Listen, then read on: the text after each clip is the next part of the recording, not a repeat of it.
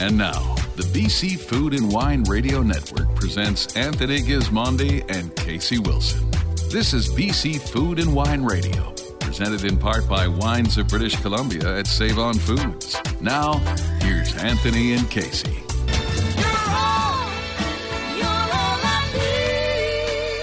Hello, British Columbia, and welcome to 2021 here on the BC Food and Wine Radio Network. We trust that you and your loved ones have had a safe Christmas and New Year's. 2020 was quite a year, yet with all the challenges, there were opportunities for growth. Here at uh, BC Food and Wine Radio, we are excited to have added 10 new markets to our listening audience in 2020, and we couldn't be happier to say welcome to the new year and to those listening on EZ Rock stations in Prince Rupert, Terrace, Kitimat, Revelstoke, Golden, Nelson, Salmon Arm, Invermere Trail, and Princeton all joining us on the show, Kasey. Uh, and today on the show, we wanted to celebrate some of our fun conversations that we had this past year. And we're going to start with John Schreiner and Luke Whittall uh, talking about their new uh, Okanagan touring book. Kasey, 500 pages, 240 wineries. That's a that's a big book. Yeah, Tony, I spent most of my Christmas holidays reading it. Are you going to do a lot of touring this year? I am. I can't wait to get back up there. Okay, what about this cookbook that you had on your list? Uh, we had a great interview with Jennifer Schell, and uh, did, the book made your list, did it not? It made my top 10 list for the year. I love yeah. this book, BC Wine Lovers Cookbook. Yeah, we'll talk to her about stories and recipes and how they come together in the BC wine industry. We'll also have John Clerides on today. COVID isn't the only issue facing uh, private wine shops. It was last year, many others. We're going to talk to John about that, and we're going to ask him the big question Should you open a private wine shop? Uh, as things are right now. And finally, uh, one of I think one of our best interviews of the year, Bruno Feldeisen, baking with Bruno. Uh, what a guy! Yes, it's uh, he's on the Great Canadian Baking Show, and the lemon curd recipe in this book is unbelievable. Chef Bruno is next. Happy New Year! This is the BC Food and Wine Radio Network. There's more to come. This is the BC Food and Wine Radio Network, presented in part by Wines of British Columbia at Save On Foods. This year, be local with Wines of British Columbia at Save On Foods. Find a wine that celebrates local as much as the holidays. Whether it's fireside or turkey side, Save On Foods has that perfect complement to your celebration. Browse more than 1,200 wines from over 180 wineries, the largest selection of BCVQA wines in the world. Wines of British Columbia at Save On Foods. Browse the entire collection online at saveonfoods.com slash wine and get ready for a local holiday celebration. In the heart of the Okanagan's Golden Mile Bench, the Culmina Family Estate Wine Shop is open for wine sales every Monday to Saturday from 11 to 3, with COVID safe tastings Fridays and Saturdays. For those wishing to shop online, Culmina is offering complimentary shipping for online orders of six bottles or more through the end of February. Culmina Family Estate Winery, creating wines of excellence through the blending of art and science. For tasting reservations and more, visit culmina.ca. Hillside Winery is here to serve you, BC. We're offering free shipping across the province on all orders of six bottles or more. Let Hillside deliver direct to your doorstep and give you one less thing to tick off your shopping list. If you're a local, ordering online for pickup is easy and hassle free. Hillside will happily box up your wines and have them ready and waiting for you. We want to make getting your favorite Hillside wines easy. Find us online at hillsidewinery.ca. Now back to BC Food and Wine Radio. Here's Anthony Gismondi and Kasey Wilson.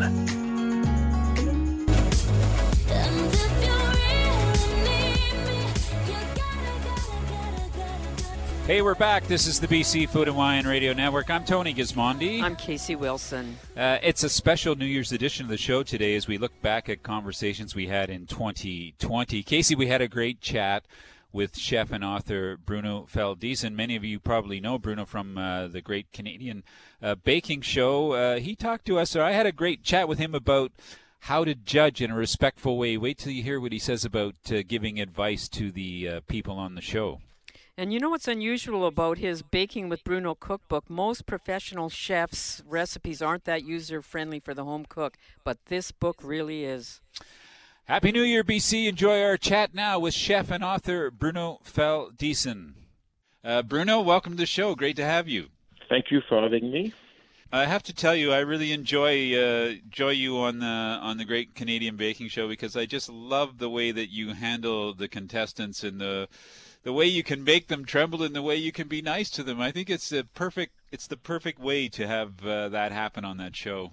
Yeah, it's it's the uh, it's to create that magical point where you want to be uh, critical because the whole reason of the show is people they want to get better into baking. Yet yeah. you don't want to do it in a very uh, meaning. Uh, you want to do it in a very meaningful way and very respectful way as well. Yeah, and, and it's it's so, uh, super hard to do that. It's really hard to do that, is. but but when you know even, even uh, Mm-hmm. Yeah, well, I think that I know that you know what you're talking about, so I can't wait to hear how you're going to do it when you see something that's clearly not that great, but then it has great flavor or whatever. I really like the way you do that. Anyways, uh, keep it up. Bruno, I just love your book, Baking with Bruno, a French baker's North American love story. And what I like about the book is often I'll pick up a book done by a pastry chef, and the rest recipes are so complicated. Yours are so uh, user friendly. And one of the things that I really enjoyed in the book, because my daughter is really getting into baking, and she said, Mom, I want you to send me all the things I should have in my kitchen to bake. And here I open up your book, and not only is there a list, but there are pages. I can't wait to get a copy of the book to give to her the pages, two pages, just full of things that are really helpful when you bake. Yeah, and you, you know, I always say you don't need a lot of equipment, and you can go to Value Village or second-hand store and exactly. find a lot of cheap equipment. So you know, because baking pastry, people always say, oh, in, you know, it's first recipe are complicated, you know, because we're talking about chemistry. Then you need equipment, and I say look, it's not that complicated.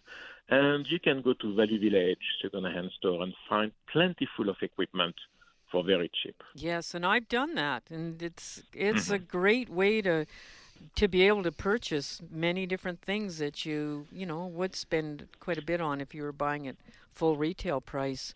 Yeah, no, it could be quite pricey. And the book, I wanted it to be, you know, I mean, it's about me, but I didn't want it to be about me in the other hand. I wanted it to be uh, approachable for everyone. You know, um, you know, baking it's a science in one way, but it doesn't have to be uh, that complicated. You know, I think a lot mm-hmm. of chefs make their book super complicated just to make themselves feel like very important. And you know, I, I think the knowledge of pastry or cooking has to be shared more widely. Uh, so that was a book uh, itself has to be very, uh, you know, it's for everybody. Yes. For, uh, Bruno, you, you grew. Yeah, you grew up in the center of France, just about as far from any other part of France as you could be. But uh, when you when you came to North America, what I loved was you you said that you got some good advice, which was uh, uh, take your knowledge and be French, but embrace North American culture and food too. And you seem to have done that. How did you make that uh, jump? Um, I think because I work with a great chef based in Los Angeles uh, who became my mentor and a very good friend. We're still buddies now. Uh, his name is Joachim Splichal, and oh, he opened a restaurant in uh, in the early 90s called Patina in Los Angeles. Yes. And you know, and Joachim was a you know a classic French train. He worked in France, some of the best chefs. But when I was in LA, he told me, he said, "Look, you know, I mean, you get your skills, but." You know, put in your closet your French attitude. You know, put everything on the side because you're gonna learn so much with the people you're gonna work with. You know, um, you know, you know, in France we have this attitude we are the best, and I think that's closing a lot of doors on creativity. Mm-hmm. And when I moved to North America, you know, I love the way people are maybe a, lit, a, bit, a bit less critical, but definitely more open-minded. So, you know, if you take this attitude, you just open your mind and heart to anything you see, and you get you get more excitement on the day-to-day basic of cooking. So, you know, I work with you know amazing Mexican cooks, and those guys just create a flavor that I never seen in France. And you know, and I was like 25, and I was getting exciting, excited every day. And um, you know, that's why you know, I'm, I'm, maybe it's easier for me because I'm a first gen- generation born in France too, so I yeah. don't have those deep rooted, um, you know. And I always felt North America, you know, it's like open space, create open minds. And so, you know, I, I definitely find my groove here uh, compared to Europe. Yeah, you sure have. Hey, we're speaking with Bruno uh, Feldeisen. He's uh, got a new book out called Baking with Bruno, a French baker's North American love story. Uh, which has been just released uh, by Whitecap Books across Canada. $35 available in the usual uh, uh, online places and bookstores. And if you want to check out a recipe in the Vancouver Sun, just go um, to a very lemony lemon curd. Google that, Vancouver Sun, and the recipe will come up. That is a wonderful recipe and so simple. I also love your chocolate dough. And who ever heard of a double chocolate angel food cake? But even more than that, Bruno, cotton candy creme brulee. Yeah, I know. I, I, you know, believe me, um, I've done a few recipes like this where I really embrace the North American spirit. And you know, it's it's very risky because a lot of chefs make fun of me. Like an example, many years ago, I was living in New York and I cook, I made homemade Jello for one of the James Beard Award Foundation. Wow! And, great night. and my station was homemade Jello because it was the 100 years anniversary of Jello. And I'm like, you know, let's make homemade Jello, and we call it we called it jingling raspberry jello, I think. And every European chef walking by was making fun of me. I mean, it was like, yet um, two people saw it from the New York press and loved it. One was uh, Mr. and Mrs. Zagat, and they right. thought he was yeah, genius to do it. And then uh, next next week, the week after, he was on the New York Magazine, and uh, another publication picked it up because they said, you know, it's how food should be explored. You know, should food should have an, an excite, exciting part of it. Otherwise, it's just boring. And and you know, and the um, pop, uh, you know, I do the popcorn creme brulee, I do popcorn ice cream. So I, I love to explore because you know, cotton candy it's part of your weekend in summertime. You know, you go to the fair, so it's really embedded into your uh, DNA cooking in North America, and I think it's great to be to explore it. But I don't think a chef would even think about that. The fact that you've come from France and you see things you haven't seen before, it's perfect. and you know what I loved? Did you really think there was Scotch whiskey and butterscotch sauce? oh, I, I make so many mistakes like this in the past. Once somebody asked me to make glove uh, cookies, so I thought they were talking about, um, you know, the spice glove, and I mean, it was inedible. Oh, you know, like, bet. oh, you know, she wanted she wanted a, a clove-shaped cookies for St. Patrick's Day. I was one of the chefs I work in New York, and I just made clove, you know, clove flavor cookies. So did she But, want you know, clover? Yeah, yeah, you know, it's when my- you know my English wasn't that great. Right. you know. Oh, that's very funny. Um, but, but but you know, I think it's you know, as a core, baking and cooking, it's all by trial and error.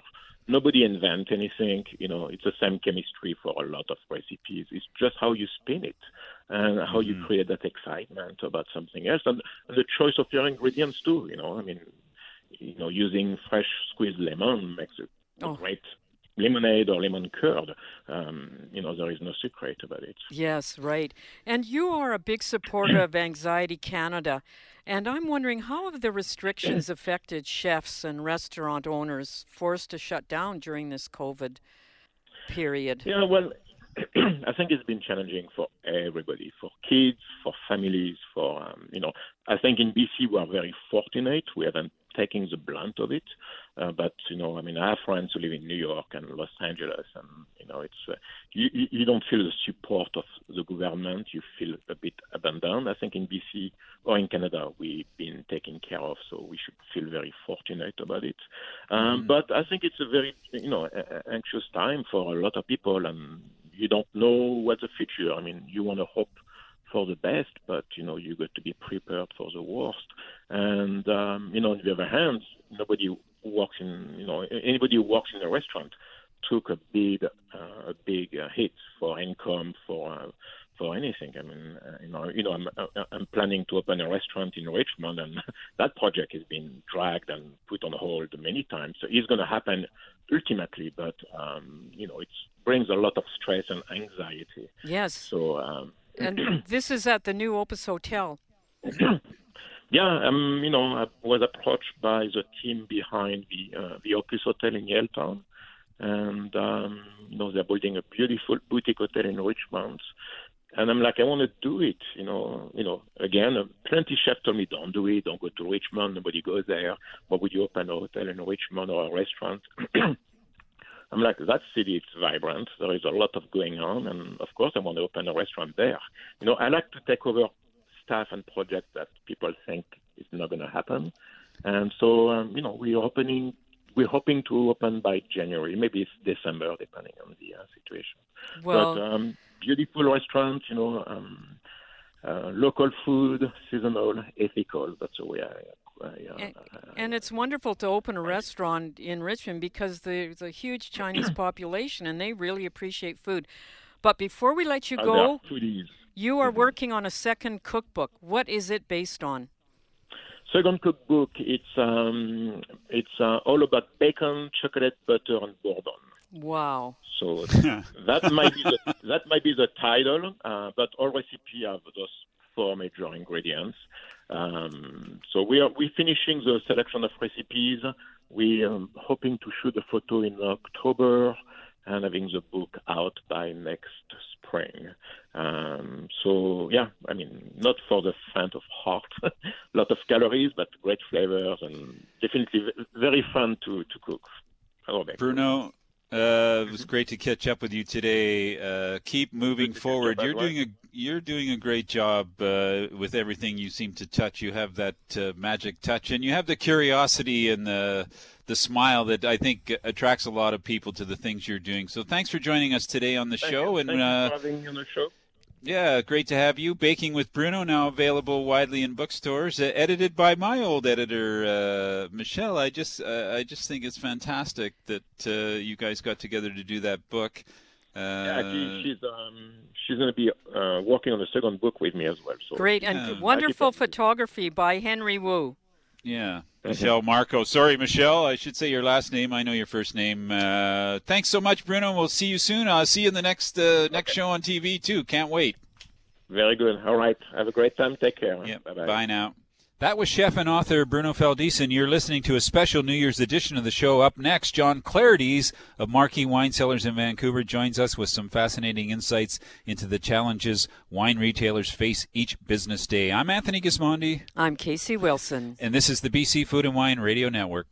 There's more to come. This is the BC Food and Wine Radio Network, presented in part by Wines of British Columbia at Save On Foods. Winter in wine country, there's nothing like it. Experience everything from the comfort and convenience of the Watermark Beach Resort Osoyoos Hotel and Conference Center. Book a stay or just enjoy an unforgettable dining experience at the restaurant at Watermark, featuring Chef Nick's popular nightly specials Wednesday through Saturday and prime rib on Sundays. Menu is available for dine-in, takeout, and curbside pickup. Celebrate winter in wine country. Visit watermarkbeachresort.com for full details. Have the extraordinary organic wines of Summerhill Pyramid Winery in the pristine Okanagan Valley delivered to your door. When you become an organic ambassador, a portion of every purchase you make at Summerhill goes back into your account, which you can use towards future purchases anytime. Share the love with your friends to earn even more credits. Find out more about Summerhill Pyramid Winery's Organic Ambassador Program and order online by visiting summerhill.bc.ca. The upper bench of BC's Similkameen Valley, a special place that's the source of some of Canada's best wines. Here, nestled in a sun-laden, stony corner of the mountains, you'll find Clos de Soleil Winery. Clos de Soleil blends age-old Bordeaux varieties and a unique Similkameen minerality for wines that are elegant, age-worthy, distinctively terroir-driven. Visit them by appointment or purchase their wines online at closdesoleil.ca with free shipping offered to all BC and Alberta customers on orders of six bottles or more. Now back to BC Food and Wine Radio. Here's Anthony Gismondi and Kasey Wilson. Red, red wine. Hello again, BC, and Happy New Year. I'm Tony Gismondi. I'm Kasey Wilson. Kasey, 2020 was a unique year to say the least. However, our next guest sees similar challenges every year with wine regulations in BC, and I don't blame him. John Clerides of Marquis Wine Cellars in Vancouver. Uh, we had a great chat with him. He has, says I would like to say, he survived the City of Vancouver rules. He survived the BCLDB rules, and he survived the pandemic. Uh, so we take our hat off to him and talk about uh, all things private wine shops. And I even asked him if we should open a private wine shop. Oh, yeah. Wait till you hear what he says about that. Here's our conversation with John Clerides of Marquis Wine Cellars in Vancouver. John, welcome to the show. Tony Kasey, thanks for having me. Great to talk to you. Uh, great to talk to you. You're the only guy I know who survived the city of Vancouver, the BCLDB, and a pandemic. Uh, congratulations on all of that. You know, it's uh, you know a little bit of little bit of Greek and a little bit of crazy helps in there. So. you know, everybody asks me the question about whether they should open a winery, so I'm going to ask you a question: whether they should open a private wine shop. Hundred percent. No, one, you can't get the licenses anymore because it doesn't exist. There's only an 18 month window from yep. 86 to about 88, early 88, something like that. Yeah. Yeah, strange, strange business. Well, welcome to the show, yeah. John. Uh, I guess the first off the top, I just wanted to have a quick chat about uh, a very complicated subject, which is uh, wholesale pricing. I don't even know what that word means anymore when we talk about wine, but uh, there has been some news that's come out. Uh, you already had wholesale pricing, but now you have more competition from uh, restaurants. I guess that would be the well, number one competition. I, I, don't, I, I don't know if it's it's if it's competition. Um, p- perhaps it is. If you know they're they st- they're still allowed to sell wine to go, so you know their prices yeah may not be double. They could be de facto retailers. That that definitely is a problem. So I'm keeping an keeping an eye on that but you know it's you know a little bit of fresh air for them. It still doesn't solve the big problem for them in that they still have to buy full case lots and cannot buy single bottles or what they need on a weekend or for the next three days. They're forced to buy you know yeah. twelve bottles full cases that they exactly. yeah that they can't get in two days either or Correct. even that night. Correct. Uh, well, we I was I've been looking at the sort of situation, and I guess what I'm thinking is that uh, the government's already, you know, telling us how much money they're losing by doing this, which is peanuts in the scheme of how much they make. But, but uh, you, they could have given you the right to sell to restaurants and not have to give up that money, and you could have cut your own deal and and been happy doing it. Why why didn't it go that way? I have no idea. I uh, I, I can't speculate. I, I wasn't in on any of the negotiations, so I, I don't know. I think they just want to. It's all about control. That's my guess. Mm-hmm. And that was uh, also probably oh, it was negotiated by the restaurant association. So they're you know they are lobbying for the restaurants and not for wine stores. When it when you look at the whole picture, we are part of it. And so if we can help restaurants save money by not having to run around to five um, uh, liquor stores to pick up product or delivering yep. it to them, uh, save them time and money and solve some problems for them. They didn't look at that. So yeah. well, even the environmental footprint. Like I can't understand why a why a restaurant on Davie Street wouldn't buy wine from you, where they could just pick it up and walk it over to the store rather than ship it around the province for exactly. I mean, we use courier, we use bike couriers, we deliver ourselves. Um, uh, it, it, I'll give you a classic example. So caterers, we aren't allowed to sell to catering companies because they're deemed licensees. So here's what the caterer has to do has to go to the liquor store, wait for their order, load it in the car themselves, take it back to their office, chill it, take it to the event, any unused wine, back to their office. Yeah. And so, how many trips is that? Boy, um, there's a lot of advantages being in the food business. We don't have to deal with this. Exactly. So, so if they dealt with us, is John, I need ten cases delivered to one, two, three, four Elm Street. It'll be there cold Saturday at four o'clock. Great. Yeah. That saves four trips. We build their Visa card. Anything left over, they take back to the store and they return to us, or they keep for their next event. Yeah. How simple is that? Yes. Time and money and the carbon footprint. I've explained this to government, and they chose not to listen.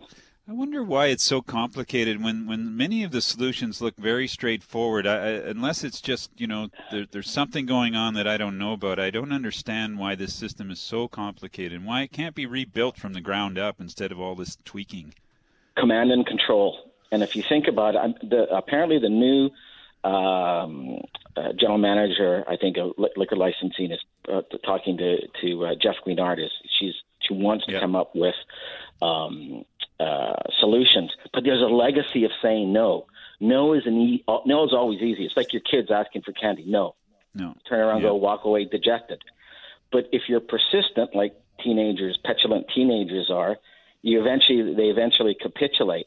And you know, historically, looking at my business, you know, wasn't allowed to have a website, wasn't allowed to deliver, wasn't allowed to pour offsite uh, at wine events, wasn't allowed to have wine dinners, wasn't allowed to advertise. These are things that we've all gotten, but it's taken 35 years. So I've mm-hmm. always said by the time they get it right, it'll be the end of the century. yeah, the thing the thing is is that all of these things that you fight for and you get they they make no difference to the rest of the world. Like it's like, oh yeah, sure. Well, why why didn't you have that 20 years ago? It's not like that's some massive change. It's just it's, it's crazy. The internal there, there's internal people people, and I, I won't say names that mm-hmm. had that were trained by people that were trained by people in the in yeah. the 50s and 60s. So there's this command and control and no mentality. And well, so I'm interested. Be, yeah, go, go I ahead. mean, I'm, I'm interested. I'm really interested in the culture of wine. So all of this stuff, I don't really care about all these rules. What I what what disappoints me is that if you want to have a local wine industry and you want to support BC wine, you got to build a wine culture, and you can't do that with rules that say you know the baker can't do that and the butcher can't do this. Like it's just nuts. It's crazy. And, uh, but, you know, if more... they want to strong you know a strong local industry they also have to engage with the rest of the world. They have to be open to having italian and french wines here and that expertise and that knowledge transformed around to everybody. Like it's just crazy to close it all down because they think they're doing the right thing. Uh, they're, they're, they're doing they're, they're doing you're, you're 100% right. A, a couple of examples uh, first of all i think i think uh, uh, government intimidates people and they're you know they're just made up of human beings that follow policy. And it's easy to, government's not always right. We've proved them wrong over the centuries. They're wrong a lot of the time. Uh, yeah. But, you know, they, ha- they have a process. Uh, and if you have strong leadership at any level, especially this talk BC wine industry, um, I bring my you, you, a mutual friend, Willie Klinger, uh, who was the head of the Austrian Wine Marketing Bureau. This guy was a tour de force, and he's launched Austrian wines all over the world. Uh, we need that in BC, and we need and we need that culture to sort of trickle down to to all levels. It's slowly happening, but sadly, you know, I'm 16. By the time it gets you know all done, I'll be in an old age home or dead. Well, John, well, Mark, before we let you go, I want you yeah. to tell us about winetext.ca. Oh yeah, so this is a new thing that we've launched. All you do is get on our webpage, sign up for Wine Text. You get a text every Wednesday, and you can just reply four, six, or 12 bottles. We have all your information stored, and the wine will get delivered to you between 24 and 48 hours. Nice. Sounds wonderful. And, uh, and so, you've purchased the Numbers Club. Oh, yes. I purchased probably, from what I've been told, North America's oldest and longest operating gay club, Numbers Cabaret. It's right next door to my wine shop.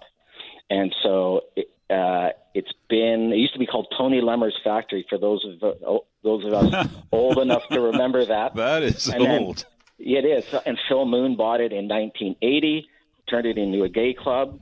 Phil Moon was responsible for opening Love Affair, um, uh-huh. uh, Pump, uh, not Pump, um, Fountainhead, um, the Score. About 20 gay clubs in in Vancouver over the last 40 or 50 years anyway, he's retired. I bought bought the club from him, and we're going to keep it a gay club, but we're going to have a little bit of a twist to it. Better wines, better beers, a patio in the back that I'm working on. We're cleaning up, uh, cleaning it up inside, and a, a little twist. I don't want to say right now because my I don't want my competitors to get any ideas. But it's going to be a nightclub, but with a, a cool little twist to it. And I had Sabrine Dhaliwal make up a cocktail list for me so it'll be it'll be a lot better. Great. I'm going to call you after the show to find out what that secret is. Uh, John, always great to catch up with you. Keep up the good fight. Uh, you've done a great job at Marquis Wine Cellars. By the way, folks, marquis-wines.com. You can go there and check out all the wines that are for sale through John from around the world. He's got all of them. That was John Clerides, owner of Marquis Wine Cellars in Vancouver. Happy New Year, BC. Still to come, we'll speak with Jennifer Schell, BC Wine Lovers Cookbook. This is the BC Food and Wine Radio Network. There's more to come. This is the BC Food and Wine Radio Network, presented in part by Wines of British Columbia at Save On Foods. This year, be local with Wines of British Columbia at Save On Foods. Find a wine that celebrates local as much as the holidays. Whether it's fireside or turkey side, Save On Foods has that perfect complement to your celebration. Browse more than 1,200 wines from over 180 wineries, the largest selection of BCVQA wines in the world. Wines of British Columbia at Save On Foods. Browse the entire collection online at saveonfoods.com slash wine and get ready for a local holiday celebration. The Modest Butcher restaurant at Mount Boucherie Estate Winery in West Kelowna is ready for the joy and confusion that this upside down holiday season is sure to bring. They've got your takeout covered for every occasion with a brand new menu featuring your favorite modest dishes from 2020. They've even added some brand new items designed for the nights when you just want to stuff your face with pizza and wings. For all you need to know on ordering, check out modestbutcher.com. Tony Holler, owner of Poplar Grove Winery. At Poplar Grove, every day on the Naramata bench is a journey to create fantastic wines. We couldn't do it without our dedicated team or the family of wine lovers who gather at our wine club to enjoy the many benefits of membership, like world class wines delivered to their door and exclusive events at the winery, like our wine club barbecue. Join us on the journey to make truly great wines. Visit us at poplargrove.ca. Poplar Grove, available at private fine wine stores. Please enjoy responsibly. Now back to BC Food and Wine Radio. Here's Anthony Gismondi and Kasey Wilson.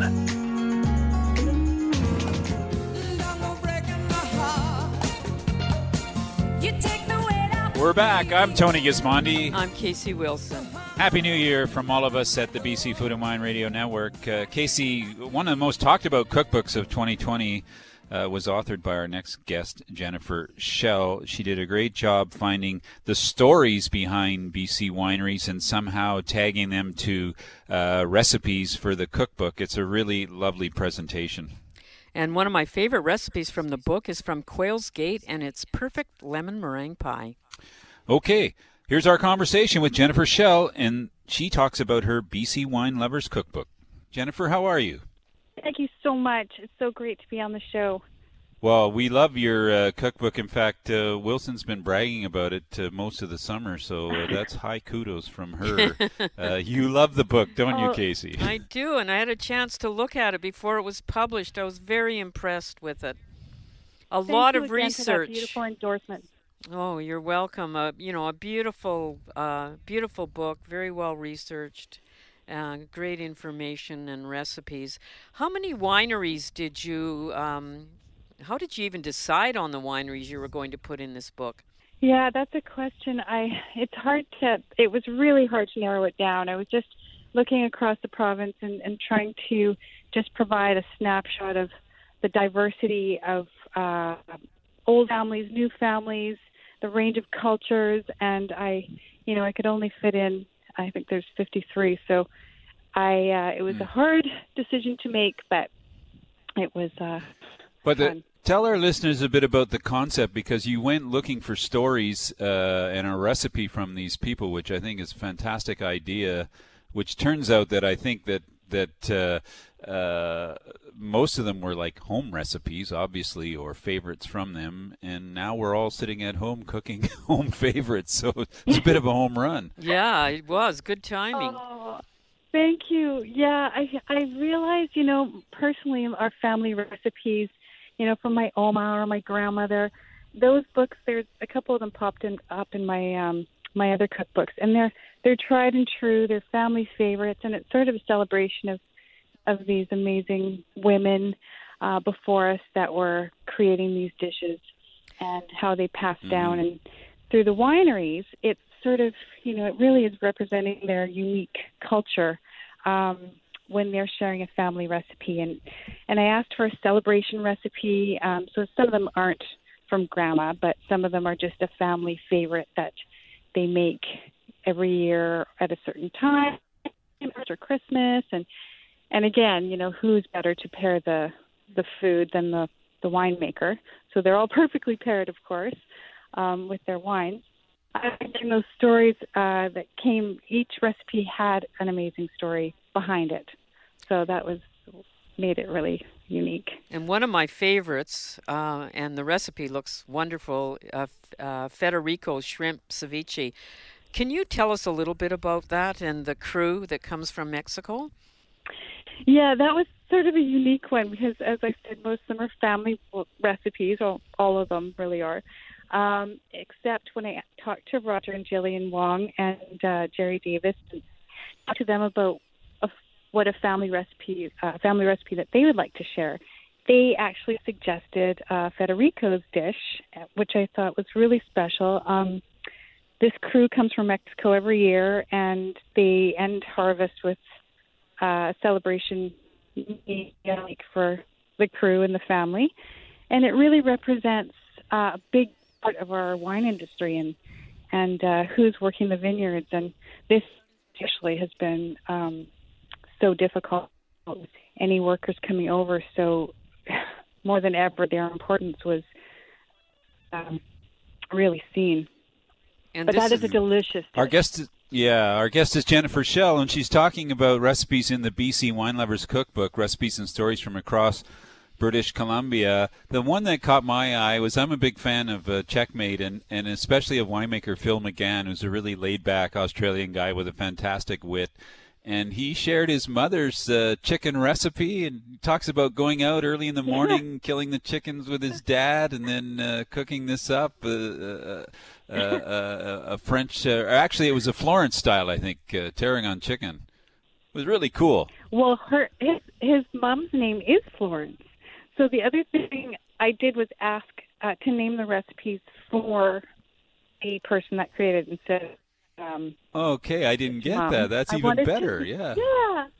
Yeah, I wanted to name them to, you know, give them the spotlight and um, you know, again, Phil's an amazing guy and that just speaks to his own um sure his family, his background. They they grew up on a chicken farm and they always had tons of tarragon and and that that dish is amazing paired with that fabulous yeah. starting course. And I love LaStella. I love uh, Severine, and um, oh. I think she had tears in her eyes when she talked about her grandmother's recipe. Is that right? She did, and that was another thing. You know, the the book. Um, I was so excited when I was drawing up this concept and and looking at all my friends in the industry that have come from all over the world and making their new home here, and people like Sev from who's from France you know, they bring their culture with them and they Okanaganize it, um, but they bring with them their traditions, and and I want that to shine through in the book as well. So, Sev's story of her grandparents that lived by the seaside. Uh, when she was a child, she would go and visit them, and they would go down to the harbor and get scallops. And her sensory memory of that just um, was really lovely to watch. And then she was saying how her her grandmother would have been so thrilled to see her recipe in this this new world kind of wine cookbook. So it was special. Yeah. So many different layers in this book because we often talk about, you know, there's all this business about buy local, support local, all that. But, you know, the wine business is global. And to have to have such a wide swath of people coming to the Okanagan to make wine, and as you say, sharing their culture and their food, this only enriches uh, what we do, and we need to continue to reach out to outsiders uh, as well as you know supporting locals because it's a just it's an important thing to do in this kind of business. And you know, Absolutely. two two of the really fun people in the book are uh, Shane and Gavin Miller. Like the photograph, he's so tall, she's so tiny, and he's carrying her across the vineyard. And they there's their recipe for upper bench cheesy pizza. Mhm. That dough is fantastic. Um, they are adorable, and they are just our they're our wine and cheese maker, um, and the perfect pairing. So they're wonderful to visit, and they have um, a big wood fire pizza oven on their at their winery. Um, I'm not sure if it's open. I think it's open for special events or uh, only during these COVID days. Um, but the the pizza amazing, and with their cheese, Seamus cheese is just incredible. Um, so on the pizza, it's just fantastic. And Jennifer, you've got your family recipe, and you you also have wines, Schell wines. the crab feast, and I want you to tell us a little bit about how you do that because you I forget how many um, crabs you cook at one time, but um, let's tell us or let's talk about the crab pot that you use. Yes. Okay. So I purchased a big pot at an Italian store in Kelowna called Bella Rosso years ago. It's actually uh, a restaurant spaghetti pot because it's got kind of a built-in strainer. Um, then a propane burner, very the Home Depot. Um, so it's portable. You cook it outside, just attach your propane, um, and you can cook in that pot. You cook. Um, oh my gosh, I've had um, recipes for twelve, but we've had many more people. It's it fits a lot, but you can adjust the size of the pot if you want. But basically, it's all about timing, and you just throw in. Um, there's corn and there's sausage and there's crab, and then you pull it out of the pot in the strainer and you dump it right on the table, and uh, of course with wine and um, oh, there's potatoes in there as well.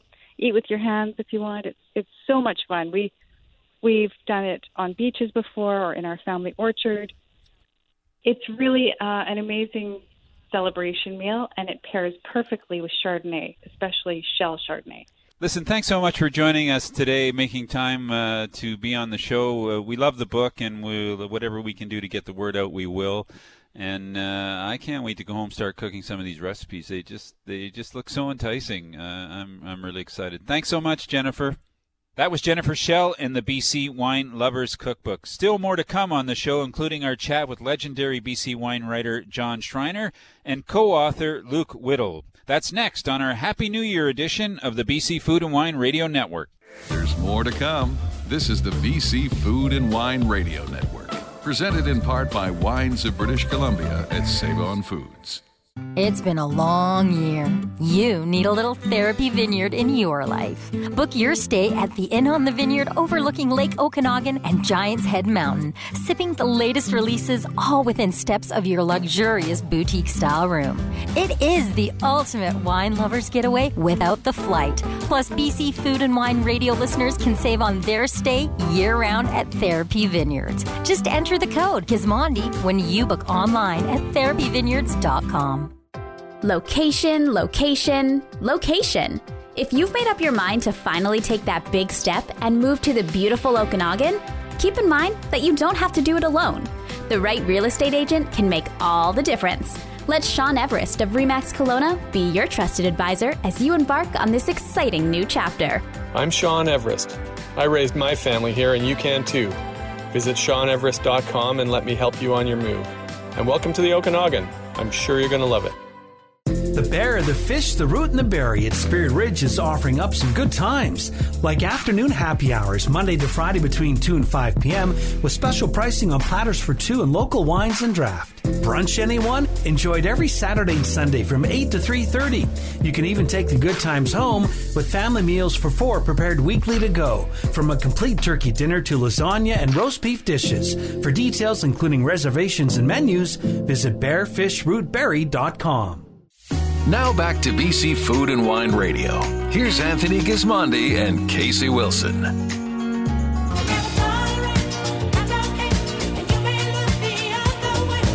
Hey, we're back, and this is the BC Food and Wine Radio Network. I'm Tony Gismondi. I'm Kasey Wilson. Kasey 2020 is now behind us, and on this Happy New Year edition of the show, we're remembering some of our conversations from the past year, including a longtime show friend, John Schreiner. He joined us with Luke Whittall. They're the co-authors of the, o- the Okanagan Wine Tour Guide. And John had a great story about touring Rome with former Vancouver Sun wine writer. Yeah, Dr. Bernard Horter, who I uh, was lucky enough to replace some, uh, can you believe it, 30 years ago, Kasey. Yes, I can believe it. Here's that conversation with John Schreiner and Luke Whittall. Gentlemen, welcome to the show this morning. Congratulations on this big fat book, John. Uh, uh, I can't believe how much bigger it is, and uh, will it get much bigger than this? I don't know. We keep saying maybe not, but it keeps growing. Uh, well, the uh, as long as wineries keep opening, and uh, and if there's another edition, they'll have to be uh, to be in there. Uh, I, I don't. And to be fair, we uh, while there are 40 wineries in this one that weren't in the 2014 edition, the previous edition. Uh, to be fair, we also included uh, uh, a few wineries that have never been in. For example, uh, I made a point of including Fort Berens because they never made it into any of my guides. Stuck stuck there in Lillooet, and uh, yeah, you know, and I know. I mean, it's a it's it's a terrific winery, and they uh, they uh, and it's Yeah, they're not and- really stuck there. no, and it's it's and and there you know and, and people will go wine uh, wine touring. Now there are two wineries in the Lillooet area, so uh, we may uh, see people go up through uh, through uh, Pemberton or uh, or come around the other way. The the, the drive from uh, from Cache Creek to Lillooet is uh, is one of my my favorite drives. It's just beautiful. Yeah. As long as it's not raining or snowing, it's a fantastic drive. Yes. Uh, well, John, how uh, it's a beautiful book in terms of what's in it. The, the- just so much information. And Luke, I know that you've had a big hand in this. How many wineries made it in this time? Two hundred and forty, isn't that? Yeah, the new of the new ones. It's over 500 pages though for this book, and it's uh, it's an amazing number of wineries. I don't even I even you know my name is on it, and I still leafed through it and went, oh, who are these guys? Oh my goodness, who who Yeah. is that? I mean, there's just Me so too. many so many new wineries, and even in some other regions. I, I John mentioned Lillooet with Fort Berens, but there's also a winery in Nakusp now. Uh, so from people coming out from Alberta, they can stop into these places on their way to the Okanagan, and it's just so exciting right now. We're speaking with uh, John Schreiner and Luke Whittall. They're the co-authors of the latest Okanagan Wine Tour Guide, uh, widely available now online and at uh, other wineries in the Okanagan Valley. Twenty-five dollars. Uh, it's just a giveaway for the amount of information that's in here. John, I wanted to ask you about just sitting in front of a. Uh, can I was going to say typewriter. Maybe you are in front of a typewriter, but when you write, when you write been in front- something. Yeah, I know. I know. haven't been in front of a typewriter for about 30 years. Thank God. It's like Uh, I I was happy. I gave my Yeah, my my portable typewriter to my grand my grandchildren the other day. They were they wanted to learn how to type. That's okay. great. That's super. Just wondering about. Okay, let's pick any one. Larch Hill, Lake Books, Kitsch, Frind, Eighth Generation. What do you stick in one page? What, what what's your guideline to tell a story about a winery or what people should know in this this tour book?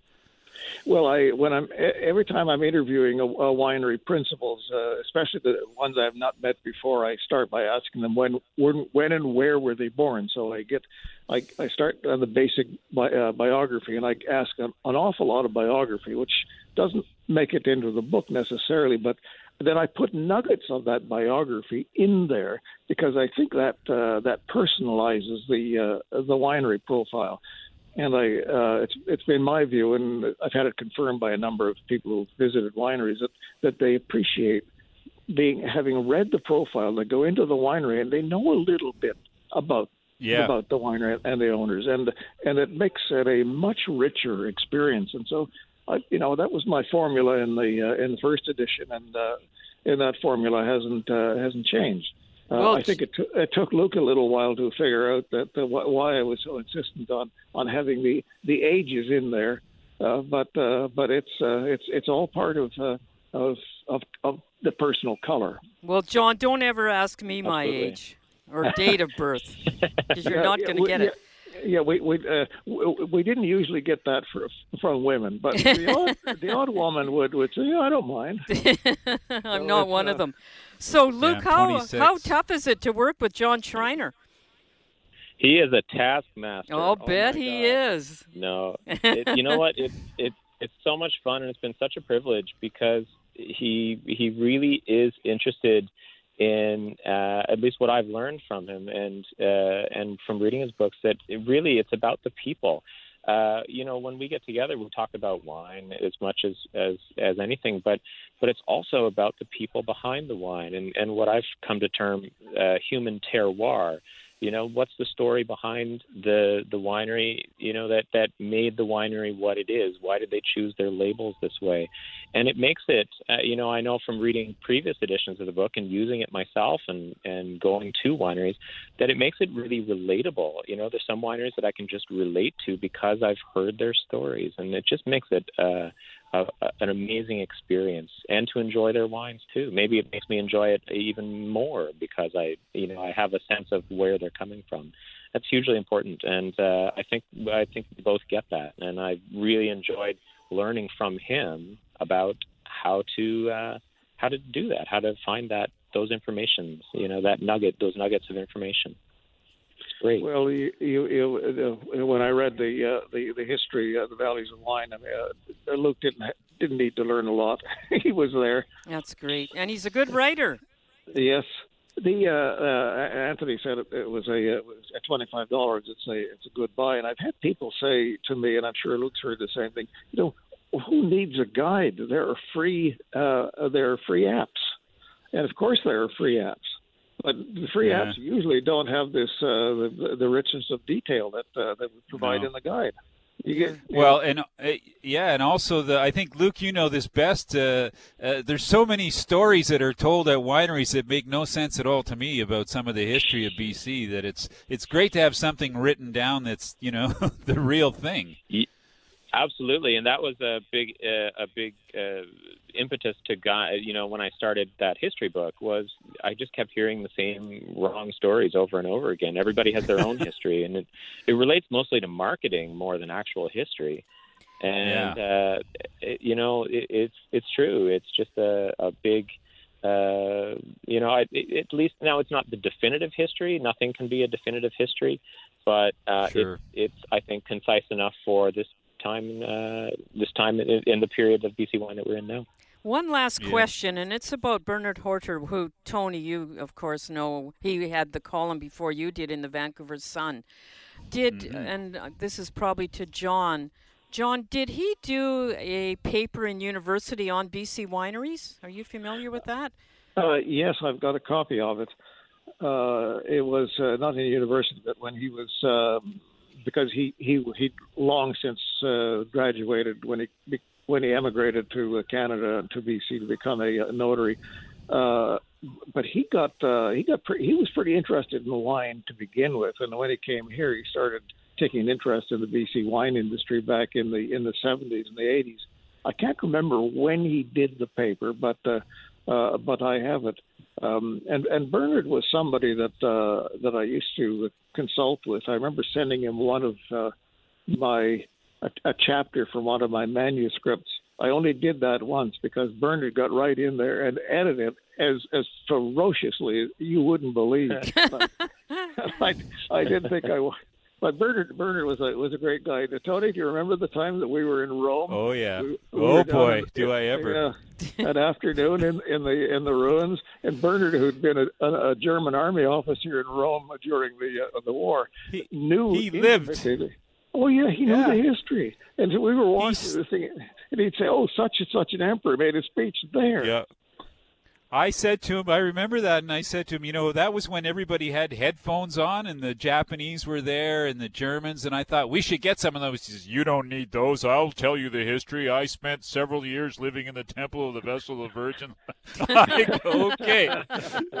and you know what? He did. He told us everything. And then, John, you know, the nicest thing about that, I don't know if you remember the lunch we went and had lunch, and you know, I was just a young pup, and I thought for sure we were going to have a Chianti Classico and a Brunello, and it was going to be the greatest lunch ever. And Dr. Horter said, uh, "We're in Rome, kid, and we're drinking Roman wine for lunch." So he ordered a Frascati, and my, you know, my face dropped to the ground. It was the greatest white wine I've ever had at a lunch, you know, on a street corner. Like it just changed my whole thinking about wine. So that's my remembrance of Bernard. Oh, and well, I remember the dinner that uh, that day. We were staying out near the airport, so we took the train back out, and we walked past a restaurant uh, when we got out to the train station, and there was nobody in the restaurant except the uh, the owner and his uh, staff. And so we went in, and uh, and uh, Bernard uh, said to the owner, "Well, yeah, make us dinner. yeah, you, you decide." and we had a yeah. fantastic dinner and two bottles we of did. Barolo. Uh, needs listen, to write guys. a book with all these stories. I know. No.